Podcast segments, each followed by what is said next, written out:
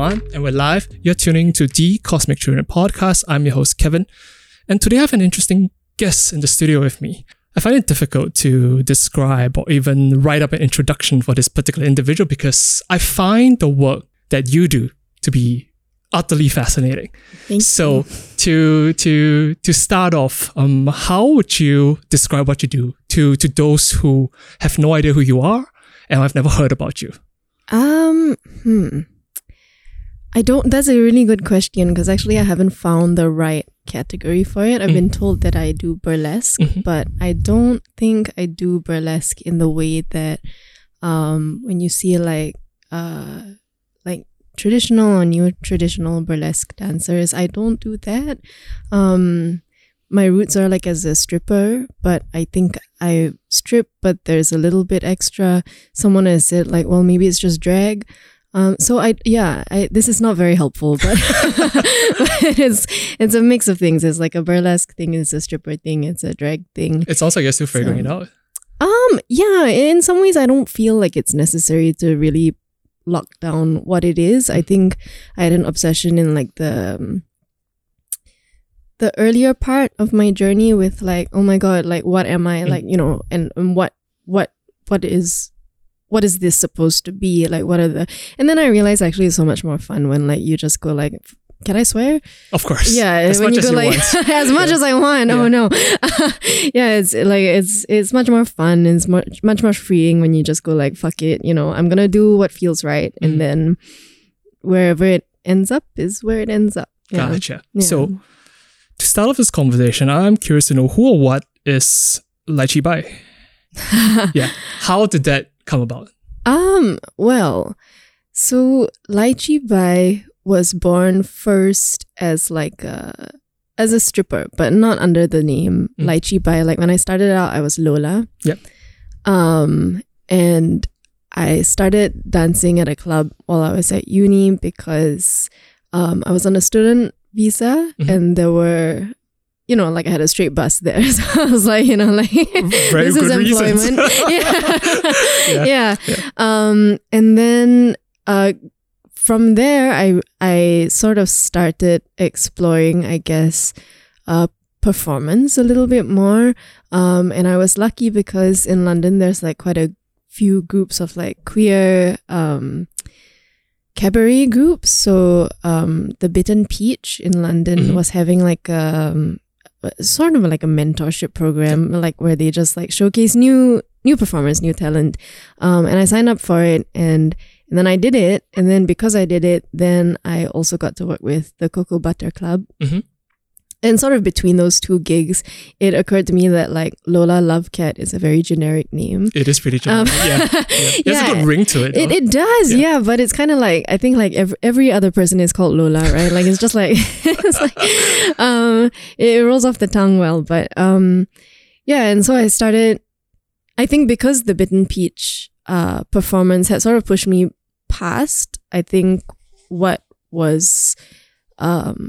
comfortable for me as like a stripper, like it was I did like a Boris Johnson number, so it was a little bit unsexy, but it was still sexy. I don't know.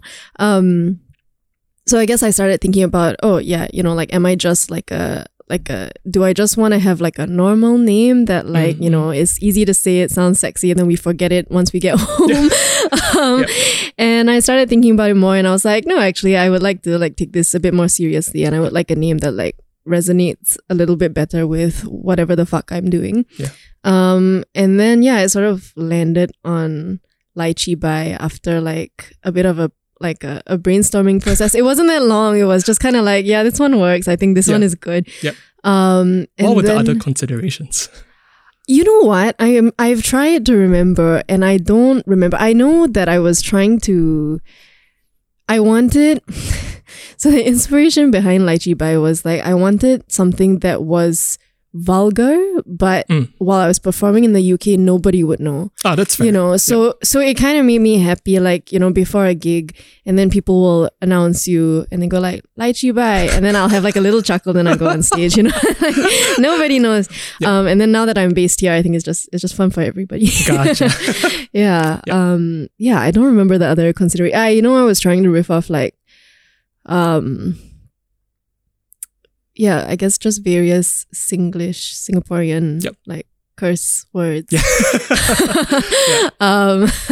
But this is the one that stuck, so I don't remember the rest. I think it's an amazing name. Oh, thank you. Yeah.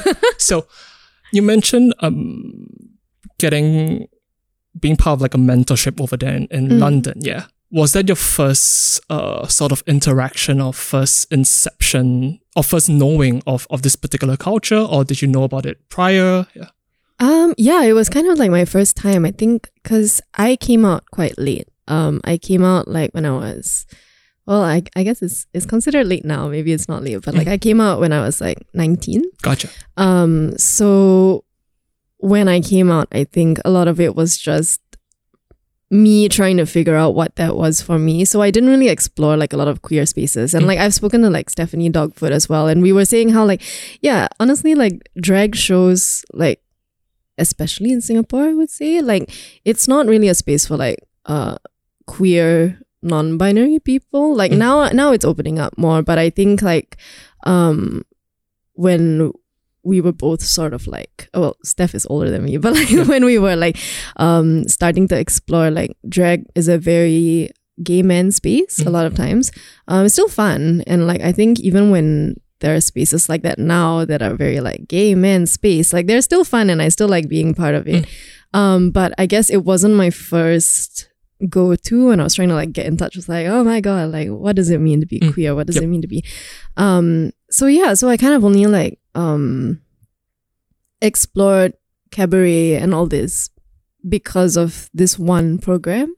And even that, it wasn't very draggy. It was like, it was very cabaret. So like a lot of it was like burlesque. A lot of it was, actually most of it was burlesque. And then the Cocoa Butter Club is very cabaret. So there's a lot of like live music. There's a lot of like burlesque again.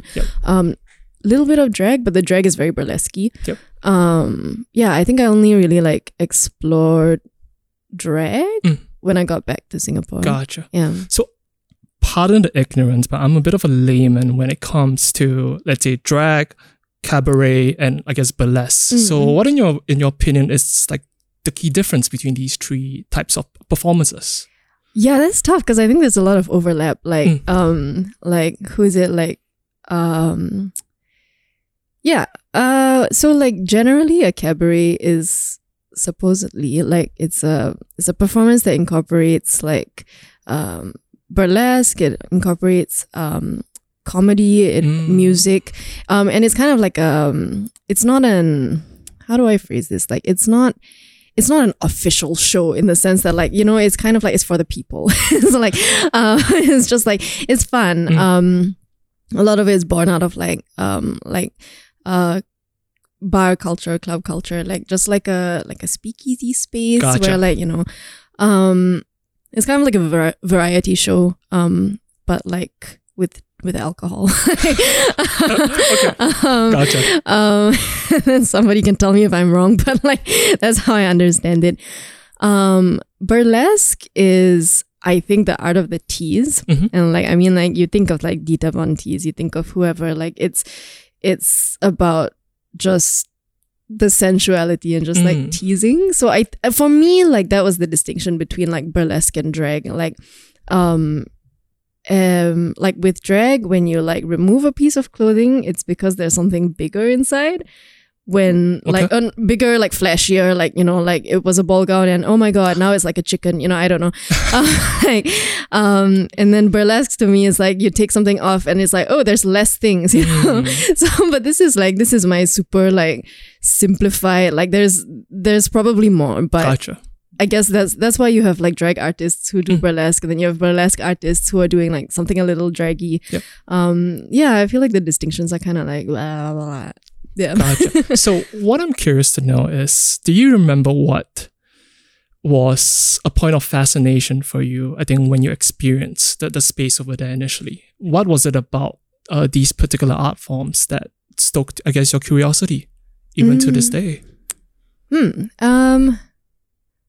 think because it's fun. Like this is I'm a simple man. Like it's I think prior to exploring like drag and burlesque, I was involved in like spoken word. I'm not anymore, but that was the space where I was like, okay, I'm gonna explore like queerness and like all that, and like, you know, the spoken word scene here is good for that because like everybody's gay. I'll take your word for it. Yeah. So it was like a good space to explore, but it for me it was a very serious exploration. I don't think it has to be. I don't think it's always like that. I think it was just me, like, freshly out. I was like, oh my God, poetry is very serious. And then I guess the transition to burlesque was exciting because it was like, oh, I'm still exploring these themes of like my sexuality, my gender, my sensuality, but it's like, it's kind of a bit of a clusterfuck, right? Like, I'm not trying to word things right. I'm not trying to like, make things make sense. I'm kind of just like having fun with it, and the having fun was kind of like the actual process of like finding myself better, which was I guess like a new thing for me, like a new dimension of like that kind of self-discovery, which was exciting for me. From what I could gather from doing my research, you play different characters on the stage. What I'm curious to know is there a particular archetype or is there a particular type of character that you enjoy playing the most? I kind of think that like I'm always playing lychee. And like, so Kak Nina Bu has said this before. Wait, like, what? Kak Nina Bu is another performer? She's like legendary. She used to go by El Nina. She's been performing for ages. Yep. She's like legendary showgirl. Been taking care of me, but so like one of the things she would always say is like, you're not an impersonator.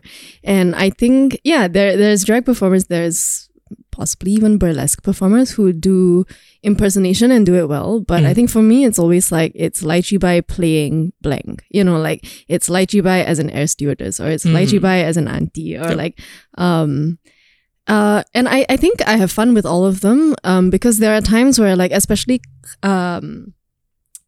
club gigs, where it's like there is actually no character, right? It's just you know, here are my tits, is the character, and I think it's a different kind of fun. Like, I don't think there's one that's like my favorite one, but recently I found like a real place in my heart for like the auntie character.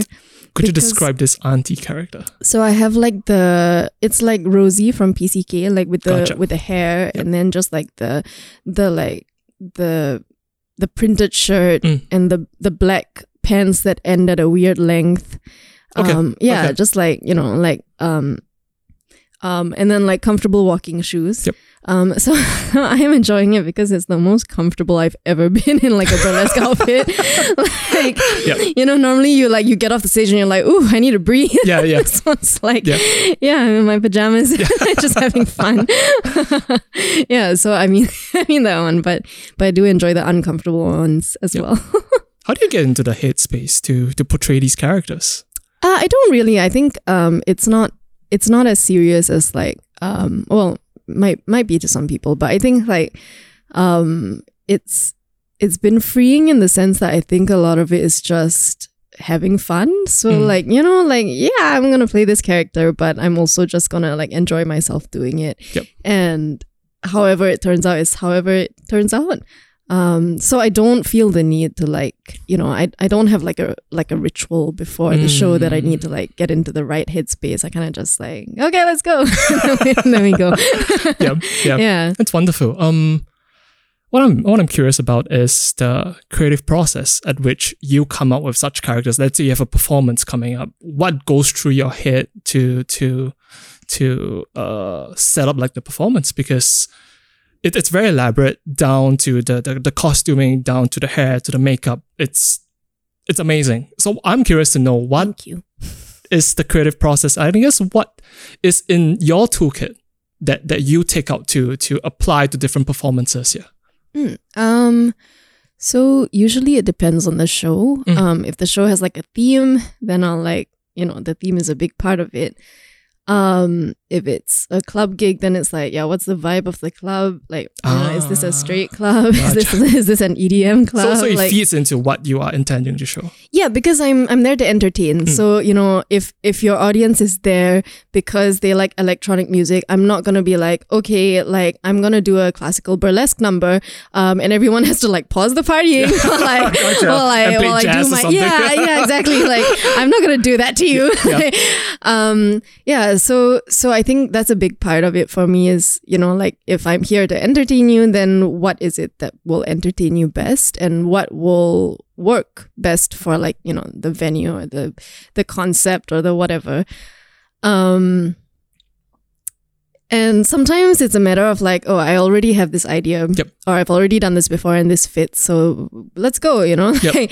But a lot of times like I just come up with the number either because I hear a song and I'm like, this would be so stupid if I did this. Or I have an idea of like, this would be crazy if I could make this song work with like this look.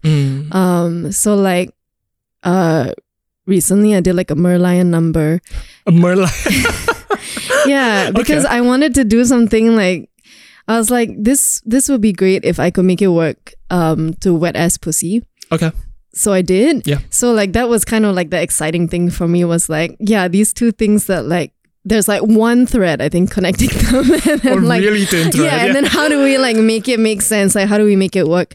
I think that's the like fun part of the puzzle for me. Yeah. Would it be fair to say that you don't try to take things too seriously? Oh, yeah. Yeah. Okay. I think like you can tell when like, I say this like I've been performing for so long, but like, like you can tell when like a performer's like in their head and like worried about like getting it right. And I think like with this type of performance, because you're there to kind of like, I said this so many times, but like, you know, you're there to entertain.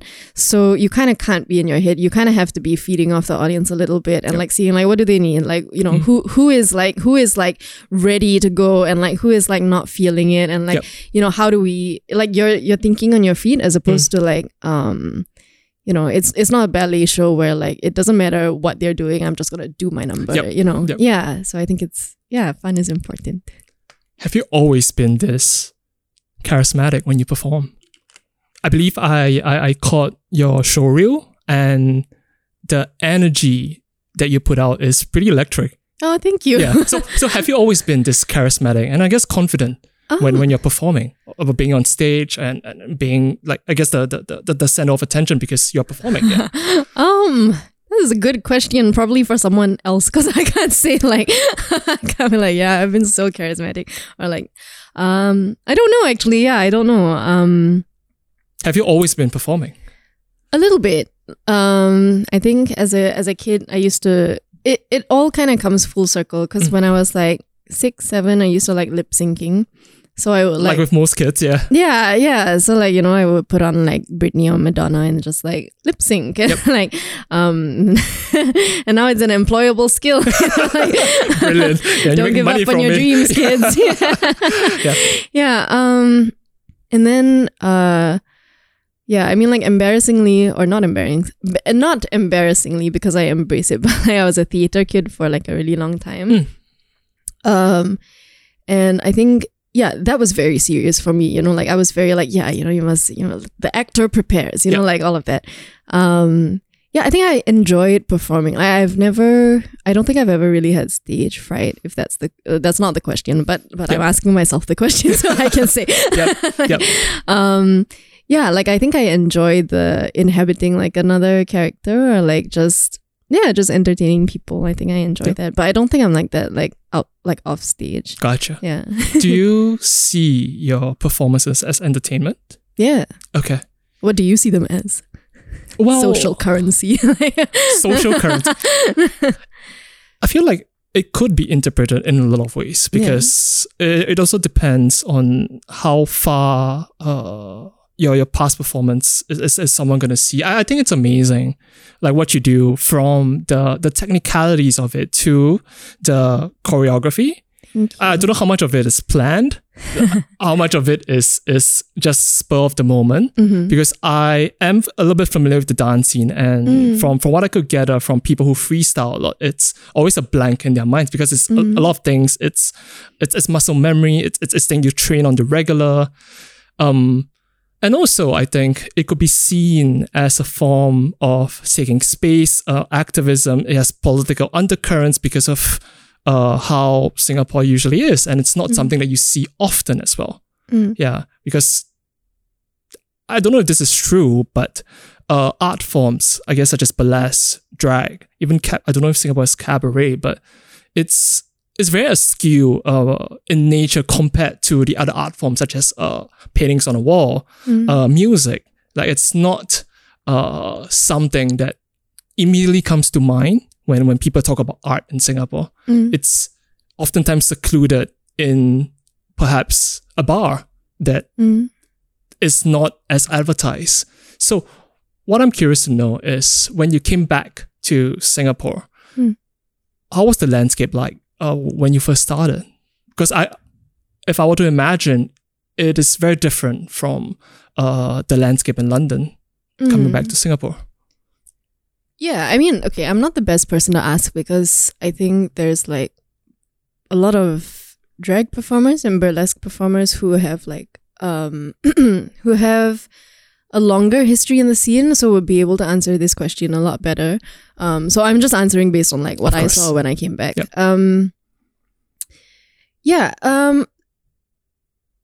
It was exciting because I think in Singapore, I feel that, well, okay, like everywhere, I think like the queer subcultures, like they do inhabit like a different space than like what you've said, like, you know, like the paintings in the National Gallery or the what.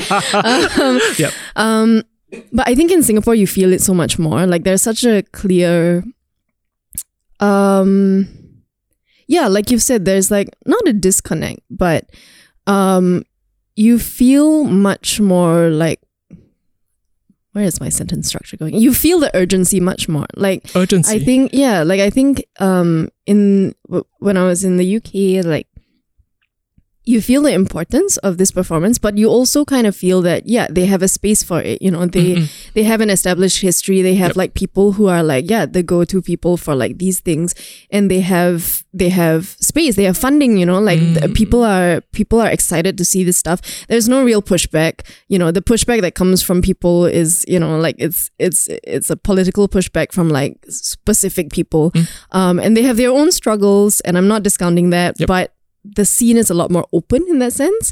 And then I think when you come back to Singapore, then you really feel that like, yeah, you know, like there this happens everywhere, but you know, there are queens who like they don't get in the cab with their makeup done because like they don't know what the cab driver is gonna say, or like recently one of them was sharing that their Grab driver like chased them out and like wouldn't take them somewhere because like they were in drag. And you kind of feel there are so few spaces in Singapore. Like I think like across the board, like not just like not just when it comes to like queer spaces, but like just space in general. Like we're just small, right? We're just That's fair. there's nowhere. Yep. And then when you start talking about minority groups, it's like it's even more like, oh no, there is no space, like for real. Like I mean when you think about how like, you know, like HDB has like the CMIO, like, you know, you need a certain percent of like this and this and this to like reflect the general population or whatever, and then you just end up with like the whole Singapore is like a Chinese enclave, right? So like I feel like you feel sort of like how little space there is and how important it is that these things take up the space that they're taking up. And there's a real like tenderness, I think. Tenderness. Like the way like you look at places like The Projector that like, you know, makes space for these things, or the way you look at like Becca's Riot that like, you know, it happens regularly and like it's just kind of there. Like I think there's a certain tenderness. There's a certain like, oh yeah, you know, like these are actually really important spaces for people who have nowhere else to go. Like, or like, yeah, which I mean, I think is not specific to drag. It's not specific to burlesque, but I think a lot of like the, the queer spaces in Singapore have that sort of like energy of like they're very precious in a way that maybe because I'm not from there, but in a way that I didn't feel as much of in London. You don't feel like it's gonna be taken away from you. Like, you know what I mean? Like, yeah. But this is just me, you know. Gotcha. So I'm curious to know, what does queer mean to you? I don't think there's like a set. I prepared a quote because I was like, yeah, actually, I don't know the answer to this, but bell hooks does. Okay, like, who is bell hooks? Bell hooks is like the person. Bell hooks is a writer and like writes about like queerness and like masculinity and like blackness and everything. And so she has a really wonderful quote which I'm now gonna read because I prepared it. Thank you for the prep. Yeah, so she says, queer not as being about who you're having sex with, but queer as being about the self that is at odds with everything around it and that has to invent and create and find a place to speak and to thrive and to live. That's beautiful. It is very beautiful, yeah. I don't think there's like a... I think sometimes maybe like with queerness, we get like really caught up in like, what are the rules of queerness? Like how queer is queer enough or like too queer or like, you know, whatever. And I think it's like, yeah, fuck it. You know, like we're just here. We're just, yeah. Yeah. I can't write the dictionary. This is a really poor definition, but like. Do you think it ties into one's journey on identity? Figuring out what they like, who they are even in society, instead of just wholesale adopting, I guess, what society tells them there. Oh yeah, for sure. Yeah, I think, yeah, for sure. I have nothing to add to that. I just agree with you. Okay.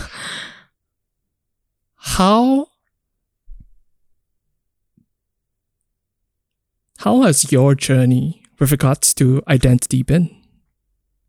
I think it's like ongoing. I don't think I'll ever like, I don't think there's an actual destination. Yeah, I think, so I grew up in like a very Christian household. And how Christian is Christian? Like Bible study every weekend? Oh yeah, yeah. Gotcha. Like, you know, and then I sort of wasn't exposed to anything outside of like that.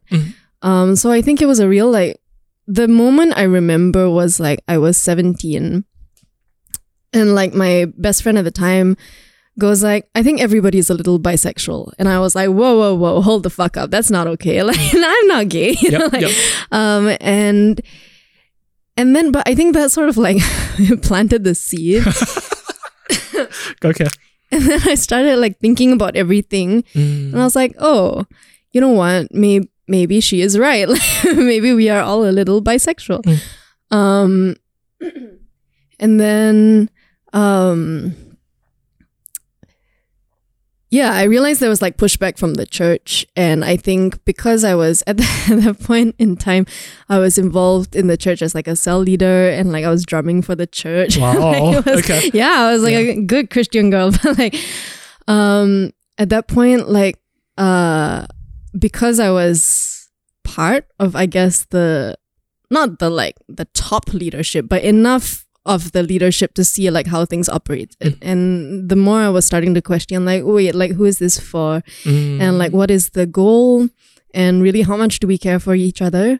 And I know, like, you know, people have like different experiences of Christianity, and they're like, you know, there are plenty of people who like find, a safe space in that, and like that's good for them. But I think that, I mean, for me, like the thing with religion is like, you know, different religions are meant for different people, and I think I just realized that like, yeah, this one's not for me because this is not where I feel safe or seen. And I mean, I went through a phase where I read through the whole Bible, and I had a lot of questions, and like, you know, like I don't know, did you typically do? Yeah, did you grow up in a Christian household also, or?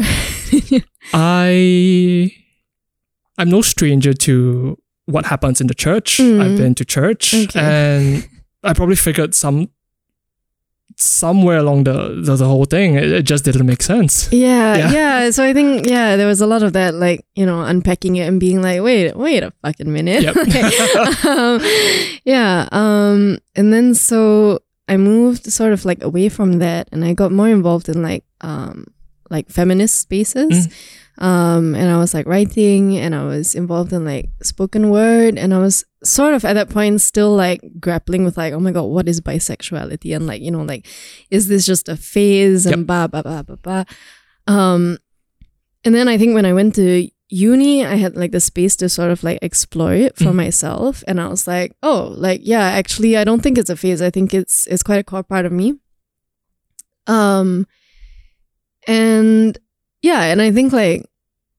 I think I started to become more comfortable with the fact that, maybe I'm not like what like small me thought I was going to turn out to be, you know what I mean? Like maybe there were expectations put there that like, that I'm just never going to meet. But there's new exciting things, and like, these are so much better for me actually.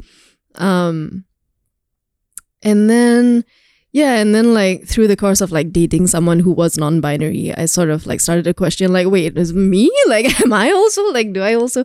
And then like for a while, it was like, it was very intellectual for me. It was very like, like what is gender? What is, and I still think that's important, but I think now like, it's just about kind of like the body for me. Like, it's kind of like I don't need the words for it anymore. I'm just kind of like existing and like going with the flow, and like whatever I am, whatever I'm not, it's kind of like, there there it goes. So I think things are a lot more fluid for me now. And then like I changed my legal name like last year, and it felt like a big thing for me, I think, in like sort of that journey, and like accepting that like, you know what, like things are weird, I'm weird, but I'm having fun with it.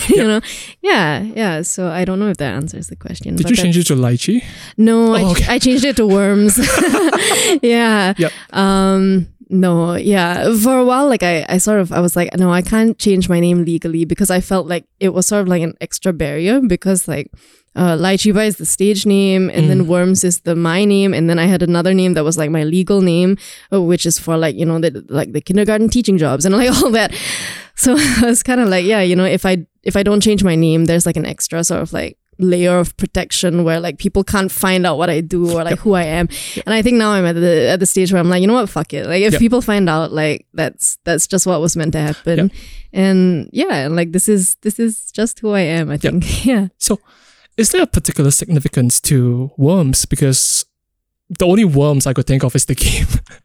Oh my god! Yeah, that's a fun Worms. That's pretty fun Worms. Yeah, that's a oh yeah. It's the one with the holy grenades and the sheep and stuff like that. That's not me. Okay. How did you arrive at it? I arrived at it like sort of at the start of the pandemic. Like we were all kind of in lockdown, and like I had a lot of time with myself to be like, wait, I don't like my name. Like, were you sober or were you not sober? I was very sober. Okay. I was like, I was like the soberest I've ever been. Okay. Because I think a lot happened prior to the pandemic for me, and I felt like I didn't need to throw away my name, but I sort of needed a fresh start, like a new chapter. Which is why I tell my family, like, you can still dead name me, because you gave me that, and there's like, there's a connection to the name for you that actually is about you and the name and not me, and I respect that. So I was brainstorming with friends. I was like, like I think I want to change my name to something like less, I want to say gendered, but it's like, like what even is a gendered name? Sure. And like the more I thought about it, the more I was like, well, most names already have some sort of like connotation, like if I changed my name to like Mary, or like Kevin, or I don't know, like, like people who meet me, they've already met a Mary, they've already met a Kevin, they already have like some sort of preconceptions of like what a Mary is, what a Kevin is. And I was like, well, if I want like a fresh start, maybe I shouldn't take somebody else's name, like maybe I should find like a new thing. And so I started like leading towards like more like natural words, I think, like, like because that felt like it made sense for me. And like, you know, some of the like nature words are like very beautiful, like, you know, like rain and like ocean and like and soil. Soil is beautiful. Like, okay. Why isn't that a more popular baby name? Soil ton. Yeah. Terrible. Yeah, and then I sort of like threw out Worms because I was like, I kind of like the way it sounds. And then I thought about it and I was like, actually, no, I like that it's like kind of gross, but like it's cute. You know, like it's, I like that worms sort of like they do their work underground and they don't like, you know, like they're not like, they're not asking you for anything. They're not like looking for like love or like respect or like whatever. They just kind of like do their thing, but they're so important to the ecosystem. Very. And like they're so... Like, yeah, we just sort of like, we're like, I don't think we even think about it. Yeah, we kind of do. Yeah. So I was kind of like, yeah, it's almost aspirational. Like, you know, like I would like to do the work and like be humble enough to like not be like, look at me, everybody. Like, look at how good I made the soil, you know, like, yeah. So I think that's where I landed. And then I sort of trialed it for a couple of months with like just my friends calling me that, and then more friends calling me that. And then eventually I was like, you know what? This makes so much fucking sense to me. Yeah. Worms is a pretty rad name. Thank you. Yeah. Did it help you in embodying and in coming out with this new identity and a new name? Did it help you craft out, I guess, the type of person that you will want to put out or want people to see you? I think it was the opposite of that. Like, I think I stopped kind of curating like who I was gonna be or what I was gonna look like. Yep. Which was quite freeing. I can imagine. Yeah, and I think like because like I think I maybe felt because my dead name is a beautiful name, but it's quite. It's just a name, you know what I mean? And I feel like I sort of hid behind it as a like, you feel the need to conform, you feel the need to like just be normal. Oh, I'm so quirky, like, like mega quirky, quirky. And I think like changing my name to something that's like off the bat, it's like it's not a name, like it's almost like a filter, because people kind of have to like get through that first. They're like, oh, like that's a weird name. Yep. And then based on that, like, yeah, so it was kind of like, yeah, I can actually not care so much about like how people perceive me, because based on the name, they're, you know, they can decide whatever they want. Yep. Yeah. Yep. Yeah. Have you always had some sort of affinity with nature? Yeah. Yeah. Could you please elaborate on that? Oh, I just like being outside. Like I like dancing in the rain. Like, yeah. I think my life is a movie. No. Yeah, like I like animals, I like plants, I like getting dirty, I like going camping. Yep. Yeah, I like feeling close to like the elements, I guess. Yeah. How do you reconcile that? Being in Singapore, where there isn't that much nature, or rather the nature is man-made. It's hard, isn't it? Yeah, yeah. A lot of it is like, yeah, you know, sometimes I take the little boat and I go visit the islands. What little boat? Because you can own a boat? No, I don't take okay. No, you know, you can take the ferry to like St. John's Island or whatever, and then it feels like a little bit more spacious. So it's like a respite from whatever Singapore is. Kind of, yeah. I used to like like climb into like, you know, sometimes they have like like random hills in Singapore where like they're like they haven't developed yet, but they're going to, but they haven't yet. Okay. And then it's like, oh, actually you can just climb in and sit there. Wait, what? Climb into the hill? Climb into the space where the like, you know, and you just kind of like, it's kind of gross, but like you kind of like sit there and enjoy the like the insects. Until they develop it and it's gone. You're not outing yourself as doing anything illegal, right? It sounds fucking illegal.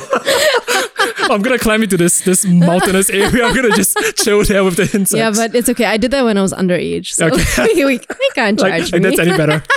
Okay. And being outdoors and being in nature with insects and everything, you're totally comfortable with that. Yeah. Fascinating. Yeah. Gotcha. Insects. Yeah. Nature. Well, yeah. I mean, I think I'm a very different person outside of burlesque than I am in burlesque. Like, I don't think Lychee would sit in a field surrounded by well, maybe she would. banana fields surrounded by insects and cockroaches. When you say different, are you cognizant of what type of individual lychee is? Kind of. Like, I think the fun for me with lychee is that she's like hyper feminine. And people have asked me before, like, would you explore like doing drag king things? And drag king. And it's like, yeah, I think I would like to, but I don't think lychee wants to. Like, I think for me, like, the fun is that I can be like, yeah, I can put on the hyper-femininity. I can't speak anymore. Feminine. Hyper-femininity. We have all night. Yeah. Okay. Yeah. Yeah, like, I can put it on. I can go on stage. I can be like a sexy woman. And then I can take it off. You know what I mean?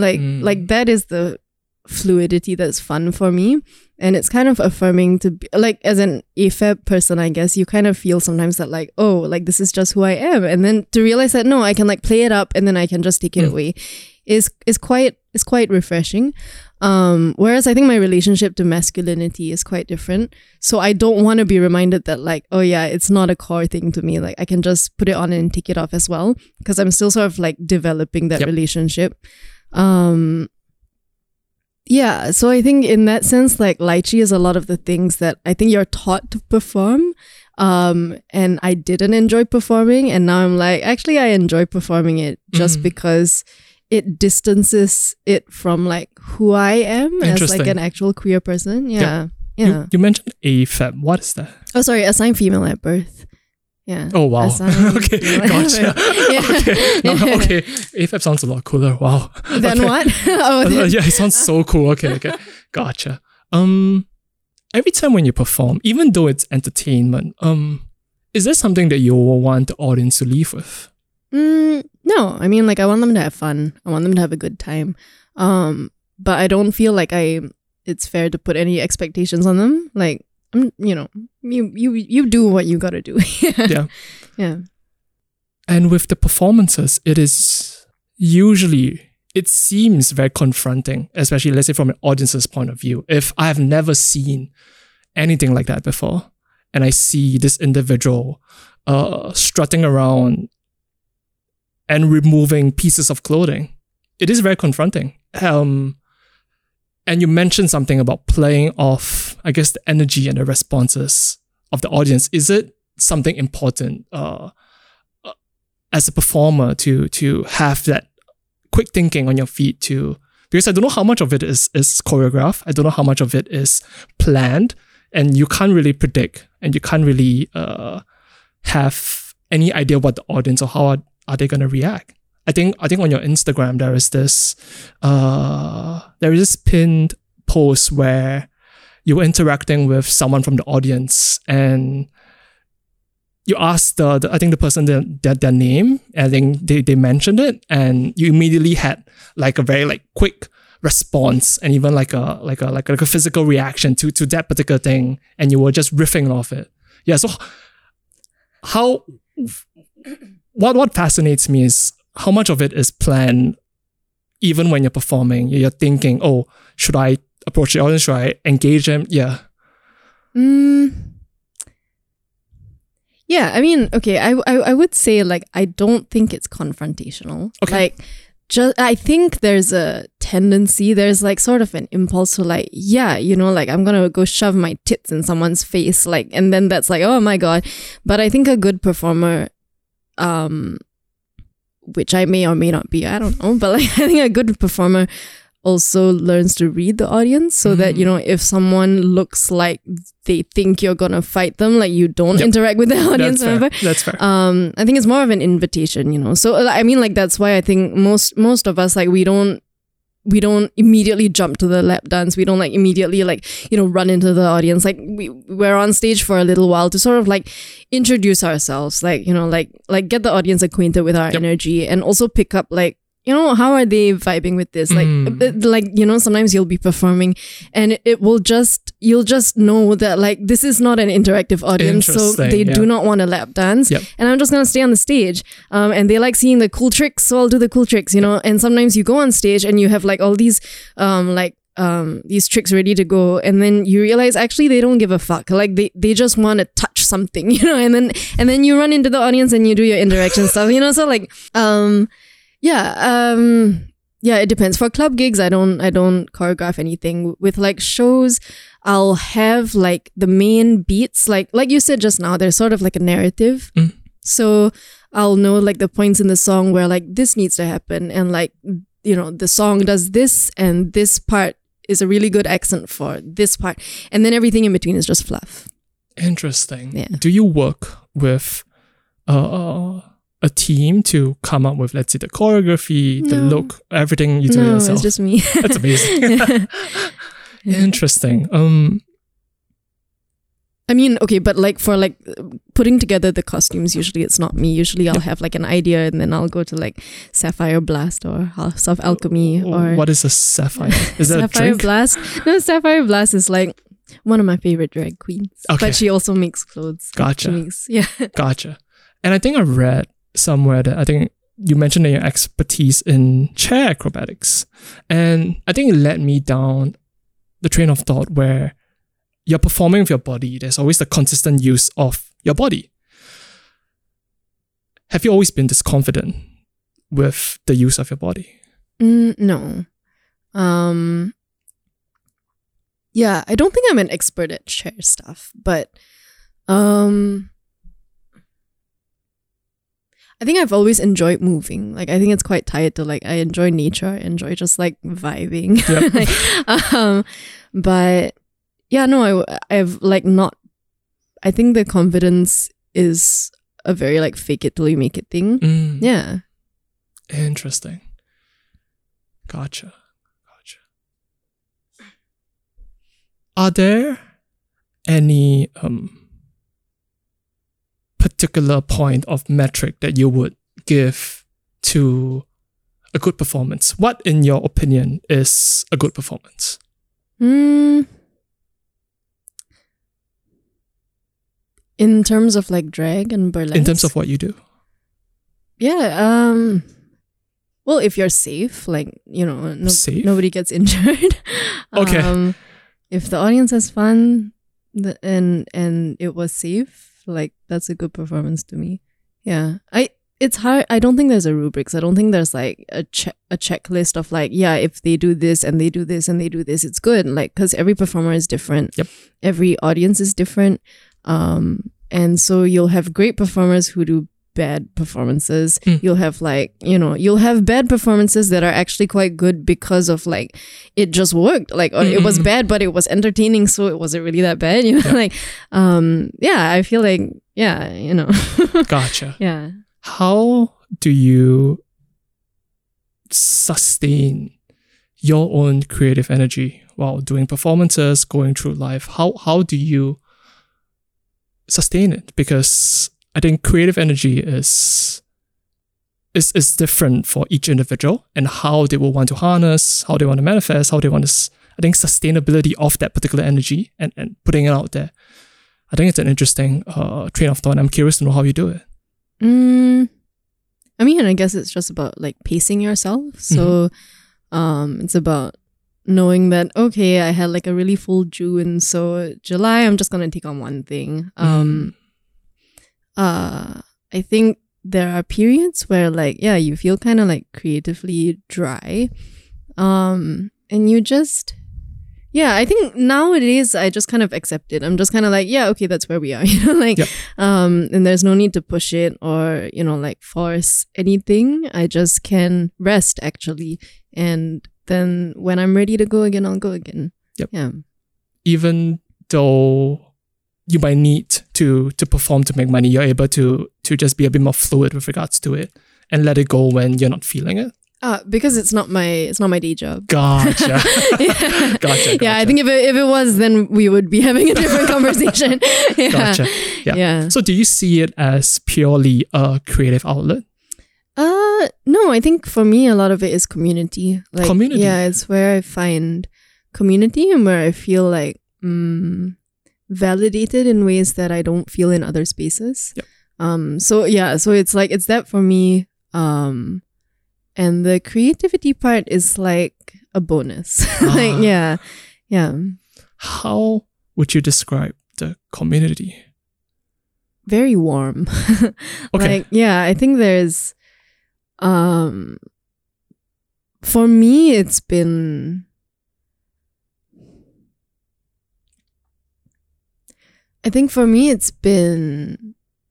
exciting because it's the kind of community that is, it's a very loud community, right? Mm-hmm. It's a very like everyone is a performer. everyone but like you, yeah, so everyone is very warm, everyone is very supportive. I think everyone to a certain degree understands like, yeah, like shit is hard and like life is hard and we're just like getting through it together. Everyone's very supportive. You know, like you can be like, oh, you know, like I forgot my wig and like 5 people will be like, take mine, you know, like yeah. It's like not that I wear wigs because I haven't worked it out yet. And I think also like I've learned a lot from like, I think on the personal front, I'm not so good with boundaries. I'm not so good with like, I'm a very like soft person. But I think being around like performers who've had to advocate for themselves, like you sort of learn like, oh, actually like I can say that I need this, or I can't do this, or like, and so like that has been quite, like I didn't expect it, like coming in to burlesque, but actually that has been a really big thing that I've learned is that yeah, you can advocate for yourself and like doesn't make you a bad person. Gotcha. Yeah. Have you had a mentor with regards to what you do? Not officially. Like I don't have like but there are people I like look up to and like go to for advice. So like unofficially, like Kak Nina Bu is like, it's like my mother because yeah, because she's like, she's so legendary and she has so much experience, and she's like, she's just one of those like really lovely performers who has like she just wants to like pass on her knowledge. She just wants to like be there for you and like help you like upskill a bit, you know, like so she's been a really big part of that. Becca DeBus also, like because yeah, I think Becca is a real champion for like drag that's weird and like performance that's different, and so she's been like a really driving force in like, yeah, you know, like go for the things, and like if it fucks up, like I will tell you, but like, but just do the thing, and like, you know, and then she's been really supportive and like platforming me and like having me as part in her shows and things. And then when I was in London, it was like the Bitten Peach has like a few of them. They have, yeah, like, well, it was really everybody at the Bitten Peach was kind of like not a direct mentorship, but you kind of see what they're doing and you're like, oh, that's like, I have a lot to learn from you. And again, they're very supportive. Same with the Cocoa Butter Club. And like, yeah, I don't know. I don't think there's one mentor. I think it's like everywhere you go, you sort of like, you meet people and because it's like a journey, right? You just meet people along the way, and then they teach you things, and then you like carry them with you as you go along. Yeah. I call that learning through osmosis. Oh my god, yeah, it's kind of that. Yeah. Yep. How does one get better though at what you do? Is it better performances, better choreography? How do you see growth in what you do? There's like different ones. I think some of it is passive, like you can't really train like your stage presence. It's just you just have to keep doing it, and then okay, this makes sense. Or like your what is it? Like, yeah, your sense of the space, like, you know, like finding the light, or like, you know, like making sure physical features of it. Okay. Yeah. But I think for me it's like finding the challenge is finding pockets that are like, okay, where can we go with this? Like, because I think it's so like, I'm going to start again because I forgot what I said.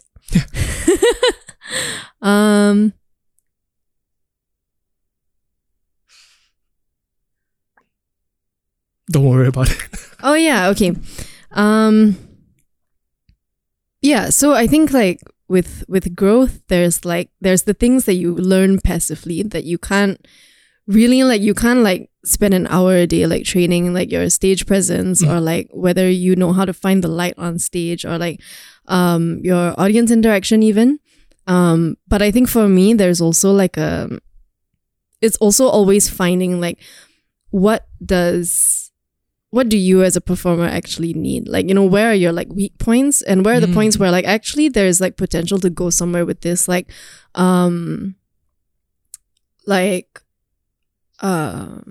weak points is like, I know that I'm not very good at like standing choreography. Like I love my floor work, but once I stand up, I'm like, I don't know what the fuck's going on. So it's like, you know, then identifying that and being like, okay, then I will go for dance classes. I will learn how to stand up and make my body move. Yep. But also it might be like, oh, you know what? Actually, my performances would be really upgraded if I knew a magic trick. You know, like I'm gonna learn a card trick because this could be really useful for like most recently I was researching water spouting.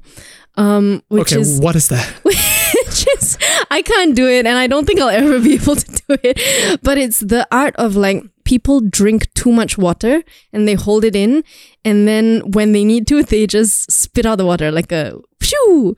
Okay. So it's like they're a water spout. While they're performing. No, it's not a performance thing. Like, I mean, okay, some people do it, like magicians do it and stuff. Like they'll be like, oh, that's crazy. It's crazy. Yeah. I was like, how do I learn how to do this? Watch some guys like, some random. So there are tutorials online for it?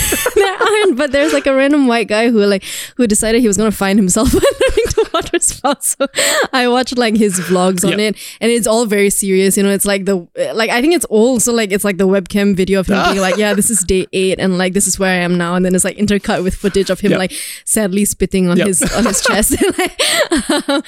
So like I feel like this art form sort of like takes you to weird places. Where Did you acquire that skill? I didn't, but I acquired knowledge about it. Now I don't know what to do with it. But yeah, so like I think it's about like keeping it fresh, I guess, and like and there are things to incorporate that still keep things fresh, because it feels as though the most outrageous ideas are kind of incorporated into a performer's performance. So there are still ideas. Oh yeah. Gotcha. Okay. Is there a pie in the sky idea that you would really like to execute or like to perform? Ooh, let me pull up my notes, because I have a note on my notes app of crazy ideas of like just burlesque, like it's like my intellectual property. So I really want to do a T-shirt by Chantel. What is that? The song, the one where she goes like, nothing but your T-shirt on. I would check it out after this. I just want to keep taking off T-shirts. Like it's just T-shirt and T-shirt and T-shirt and T-shirt and T-shirt. So when you walk out on stage, you're wearing a T-shirt, 20 layers of T-shirts. Oh yeah, and it just keeps going. Yeah. Like I think that would be really fun. Yeah. Where do you come up with these ideas? It will literally just be like, I'm listening to a song and I'm like, wouldn't it be funny? Weird if I did. Yeah, wouldn't it be fun if I did this? Like some of these ideas are like completely like deep fried, like not formed at all. Like I have here, the tide is high, a shark. Like I don't know what that means. Is that haiku or something? Yeah. I have like right here waiting, Richard Marx. I am a cab driver in a taxi costume. Like, what is that? You know? Yeah. And like, let's say for something like that, how does it look like to translate words on a notes document to a performance? I think you have to just not overthink it. Like, you have to remember that, like, it's not a... You have, like, 3 minutes to, like, communicate this to the audience. And you have... In those 3 minutes, like 30 seconds of that is like you just making the audience like you so that they actually want to watch you. Mm-hmm. So you really only have like 2.5 minutes to like tell your whole story. Yep. So I think sometimes like the impulse is to be like, oh my God, like how many things can I put in to like make sure that they get it? Yep. And sometimes it's like, it's not about how many things you put in. It's just like, how can you simplify it so that you go on and they're like, oh yeah, okay, you're the Merlion, and then, you know, like, and then I can play with it, you know, like. But if I go on with like 10 different, like, and there's too much going on, yep, then they're confused, and they're so confused that they don't have the time to figure out if they like me or not. And yep, then like I'm taking off my clothes and they're like, why? Like, like, why? Yeah. Put them back on, we don't want to see that, we don't know you. gotcha. Yeah. Okay. Yeah. Could you describe that Malayan piece you did? Oh, yeah. So were you in a costume? Yeah. So I with it. Okay. So I go on in. Sorry, I'm very entertained by this idea because it took me like I think a full year to like put together, because I kept being like, nah, there's no way. So was it to a particular song? Yes. Yeah, so Singapore Town. Oh, that's the old one, yeah. The old one where you can take a trip. Gotcha. You can take a bus, gotcha, or something. Okay. And then I come on as the Merlion, and it's like, it's a beautiful dress by Sapphire Blast. And the song is like, I had to ask Venda to help me mix it because I was like, I don't know how to put these two songs together. So it's the Singapore Town number, and then it transitions into WAP, and then it's a striptease as the Merlion. So it's very simple. It's a bit unhinged. It's very unhinged. Yeah. Was it your first time debuting the performance? The Merlion one? Yes. How was it received? Well, I mean, not to toot my own horn. Toot my own horn. But yeah, I think people liked it. I think people had fun with it. And then based on that, I know like the things that, yeah, I could have done this better, and actually I want to change these parts. Yeah. But yeah, it was a fun one. Does the performance, do you iterate on them from gig to gig? So let's say you did the Merlion and you have your own feedback and your own critique of what you want to change. So the next time you debuted it again, you would change it? Yeah. So like, I have like an anti number to Dangerous Woman by Ariana Grande. And like, I did that too many times last year because it was just, yeah, like it was comfortable, you know, like I wore the comfortable shoes and everything. But every time I performed it, it felt like, oh, there's a new thing I can play with, because now it's like, you know, in dance, like the more you do the dance, the more comfortable you get, and the more okay you are to like sort of like step out of it and come back to it. Like, so it's a bit of that. So, I mean, like there are elements that sort of like come to you during the, and it then you're like, oh, that worked, like, you know, I'm gonna keep it. So I think the last performance of that is quite different to the first performance of it. Yeah. Has there been performances or sets that you've retired? I don't tend to redo numbers unless I think that there's something that I want to change and I want to make it better. And then I kind of just keep it in my my repertoire, where I don't know what. And like, for if it's useful. But I like doing new things. So if I have like done a performance and I'm like, yeah, that's you know. So like when I first came back to Singapore, the first number that I did was Talk Dirty by Jason Derulo. Okay. And then it transitions to Home by Kit Chan. Okay. Yeah. And the concept was like, I was like a Singapore girl, like the SQ stewardess. And then I take everything off and like, I have a trolley and it was very elaborate. Like, I would scale it down now if I did it again, but like there was a trolley, and then the trolley had like a tearaway component, so that it says like repeal 377A, and then I'm wearing pink, and then I invite the audience up, and then we all kind of stand there and we protest, but it's not a protest because it's a performance. Of course. So like, you know, I wouldn't do that now because we've kind of, why would I say that again? It was kind of, yeah, like, you know, I liked the concept, but I think it never felt like there was a need to do it again. If that makes sense. Gotcha. Yeah. Interesting. In a marvelous segue of the conversation, I am curious to know, how would you define art today? Art? Yeah. Like just all of it? Yeah. What does that word mean to you? Oh. Because you occupy such a fascinating segment of, I guess, creativity. because it's an incorporation of so many different things. It's not just, let's say, if you're a painter, you're not just working with certain mediums or like certain colors, but you're incorporating, I guess, theatrics, you're incorporating dance, you're incorporating like fashion as well. So I am very curious to know what your definition of art is. Yeah, I mean, can't remember who said it. Someone said it, but I think it's like art is like a way to get what's inside out. That's it. That's it. Like, yeah, like I think maybe like, yeah, I don't know. It's like taking a giant shit, you know? It's kind of just... Taking a giant shit? Yeah, it's kind of just... How is it like taking a giant shit? Because it's just getting stuff out, you know? Like it's like processing the stuff and then getting it out. Yeah, I'm not a very fine art person, so that was a very... But yeah, I think it's just externalizing the internal. Yeah. Interesting. I think we'll have two more questions for you. What motivates you to continue doing what you do? The community, I think, and recognizing that the space is really important to me and like to a lot of other people. Is it a constant tension or like a constant battle to even put up performances like these, like on the regular? A battle with who though? Just to make things happen.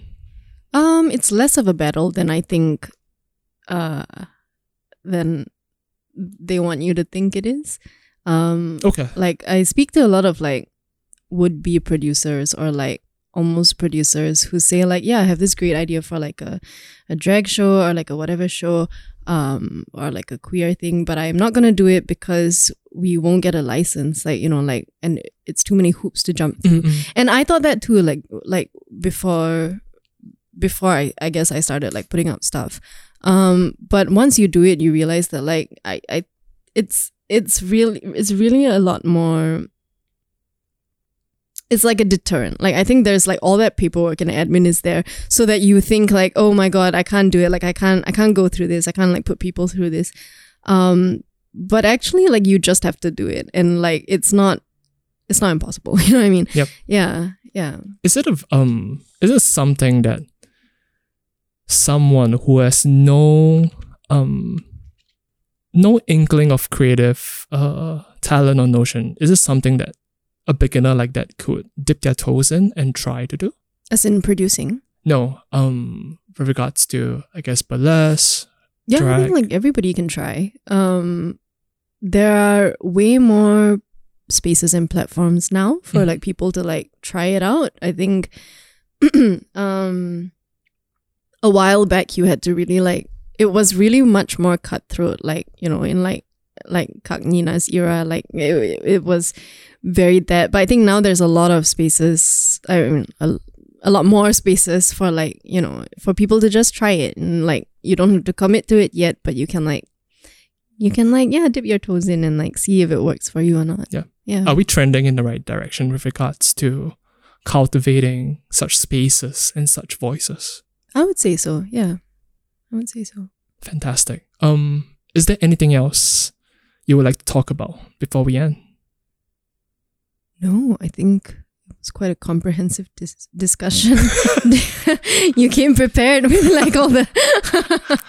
Yeah, is there anything you wanted to circle back to, or... Oh, that was very office lingo. A little bit, yeah. Yeah. That was very corporate. Yeah. Okay. I can't think of anything right now. Yeah, I think... I'm just in awe, really. Like, when I see... the performers, and I never knew Singapore had burlesque. Oh yeah, we have since like the era of like... Are you gonna pull another notes? Not notes, but I'm gonna Google it so I can show you. So we've had burlesque since like the... I want to say the 40s. The 40s. Yeah, so this is Rose Chan. This is Rose Chan. This is like probably one of the first burlesque artists that we've ever had. Yep. Yeah, you can like Google her. She's pretty cool. Gotcha. But yeah, she was yeah. It was like the queen of striptease. Yep. Yeah. Do you think that there is any misconceptions with what you do, because the idea of stripping, the idea of a striptease, the idea of even burlesque, it could be conceived a certain way. Yeah, so what I'm curious to know is, like, do you think there's any misconceptions with regards to what you do? Yeah, there's a lot. I mean, I think the, like, big one is, like, people think, like, it's dangerous and it's dirty and, like, yeah, there, I mean, there's a lot of stigma around, like, I think in Singapore you feel it, like, both the queer stuff and the stripping stuff, like, you know, there's a certain, they have a certain flavor that I think we're not accustomed to yet. Okay. What sort of flavor are we talking about? Like, you know, like, I think people aren't accustomed to it yet. And I think, yeah, I mean, like so many strippers have said it before me, but, like, you know, everybody's working under capitalism. Like, you know, everybody's using their bodies to labor. And, like, with, like, stripping, with, like, sex work, with all of that, it's not really very different. We're all kind of the same, but there's, like, these, I guess, like, false partitions sort of put up as, like, oh, but, you know, you use sex as, like, a way to earn money, so you're different, and like, and yeah, I mean, like, that's the big one that I hope goes away, because it's if you're talking about, like, safety and, like, oh, this is not safe, it's, like, shady or whatever, like, it will continue to be, like, as long as that stigma is there. And yeah, so so it's kind of a self and, like, a vicious cycle a little bit, isn't it? Yeah. But I think there's always, it always feels like there is persecution and, I guess, discrimination against someone who uses sex or anything sex related, or on the fringes of sex, or even sexiness to do business or to make money. This always seems that there is this discrimination. I wonder why. Like, I really do wonder why, because I wonder it's because it's the unknown. People have no idea what burlesque is or what all these things are, and they are just, I don't know, just randomly finding something to get angry at or to persecute. I mean, like, I guess because, like, like, sex is one of those things that gets built up as sort of like an institution almost, sacred, right? Yeah, a sacred institution. So obviously, if you grow up being told that, then it's kind of a lot to realize that, like, oh, people, like it's a commodity actually, like, you know, and that comes at odds, I guess, with, like, people's existing belief systems, like, not necessarily religious, but just, you know, like, about what sex is or what, you know, like even like. I don't know where I was going with that, but yeah. Has your ideas of sensuality, has it changed as you grew more comfortable with your identity? Yeah, I think it's less of a performance for me now, which is ironic because it's more of a performance for me now, isn't it? But I think in my, like, personal life, it's been the realization that, like, yeah, it's actually not a performance, it's actually for me. Which I guess, like, happened because I realized, like, oh, I'm not straight, and actually, like, when I have, like, straight sex with, like, you know, like, cis straight men, like, it's very, like, okay, what do they want? Okay, here we go. Like, it sounds like a performance. Yeah, exactly. Maybe that was my Lychee Bai training. Like, maybe. If you could meet Lychee Bai as a person, do you think you would like her? Probably. I think she's a little bit. Yeah, I mean, like, she seems a little bit chaotic. She's I think so. But yeah, maybe we would get along. Gotcha. Yeah. Okay. Where can people find you? Is there, like, a regular place you perform at? This is your opportunity to shout out. Oh, well, no, I perform here and there, so you can find me on Instagram at lychee.by, so lychee _bye. It's shadow banned, so you do have to, like, tag. Is it really? You have to type in the whole thing, and then maybe I'll come up. How did you find out that you were shadow banned? Oh, I realized because people were like, oh, you're not showing up for me anymore. So you can follow me there and, like, see what I'm up to. I'm always available for booking for, like, private shows or, like, bachelorette parties, bachelor parties, parties in general, surprises. Surprises? Like, I'll do anything. You know, like children's birthday parties. No. Have you done? No. Not a children's birthday party, no. Okay. That's where I draw the line. Okay. Yes, and so I'm findable there. Yep. And you can see what I'm up to. Gotcha. Is there a preference between, let's say, a private show or the energy of like a club setting or like you being on stage? I have no preference. Like they're just different. But yeah, they're both fun in their own ways. Yeah. Yeah. Yeah. Because I was looking through, I think your booking form, and it's pretty fucking elaborate. It has to be, because like if people are booking you for private gigs, and in Singapore people are not as familiar with like stripper etiquette. What is stripper etiquette? So like just generally how you treat a stripper.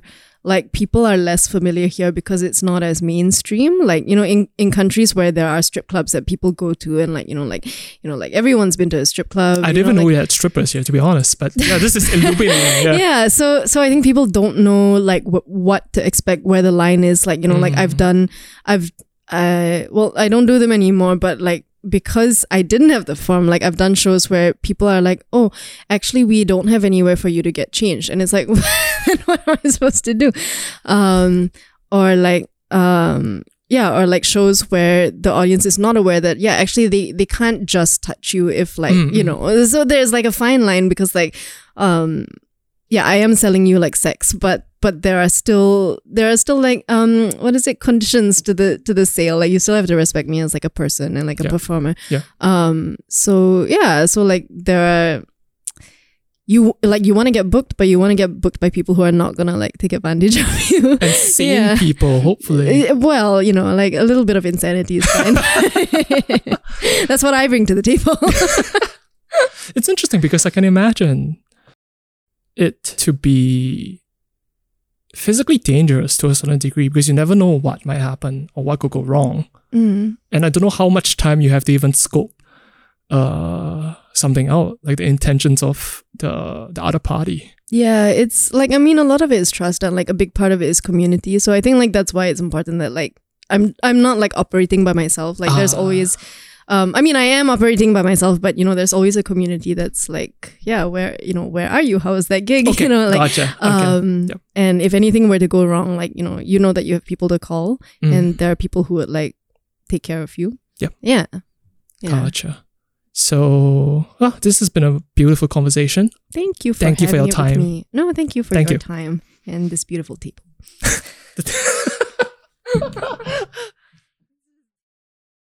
Thanks for listening. We hope you enjoyed the episode and feel inspired. If you enjoyed what you heard thus far, do give us a follow on Instagram. And don't forget to share and subscribe.